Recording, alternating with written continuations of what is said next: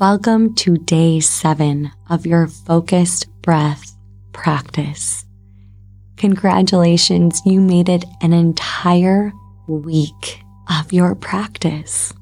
For seven days, you have kept a promise to yourself. And although it may have felt small, just simply minutes of your day has perhaps led to an incredible amount of peace, calm, clarity, expansiveness, aliveness within yourself.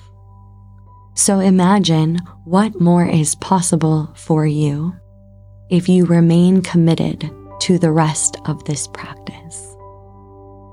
Because again, small shifts, small habits, small changes can have massive impact over time. But we have to start small and we have to start somewhere. So thank you for taking the first steps in the direction of which and where you want to go. So let's find a posture that feels really good to you, that feels incredibly supportive. Remembering again that there is no right or wrong way to do this micro practice, that there is just simply the way that feels best to you, because you are your own unique human being. And while there are certain techniques that are grounding and supportive, there is also your way. And so I want to begin by connecting to the breath once again.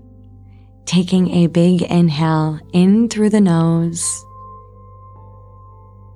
holding that breath at the very top and then out through the mouth.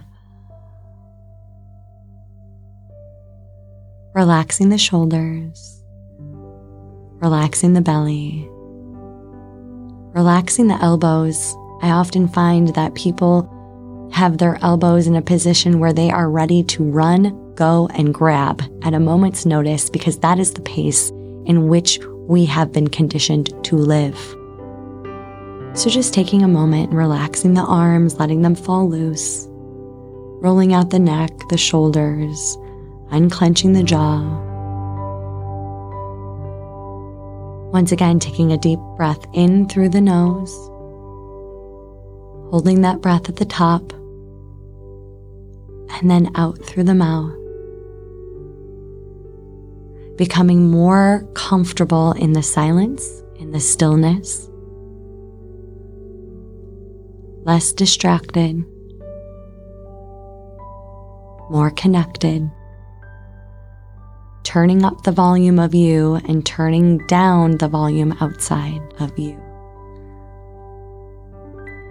I want you to take another deep breath in through the nose, holding that breath at the top, and out through the mouth. And from this space of being more connected to self, we can ask ourselves a deeper question.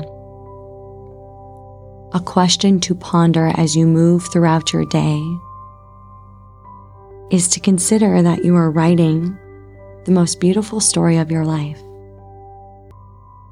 And if you could title this chapter, what would you call it? What would you name it? Taking a deep breath in through the nose and out through the mouth.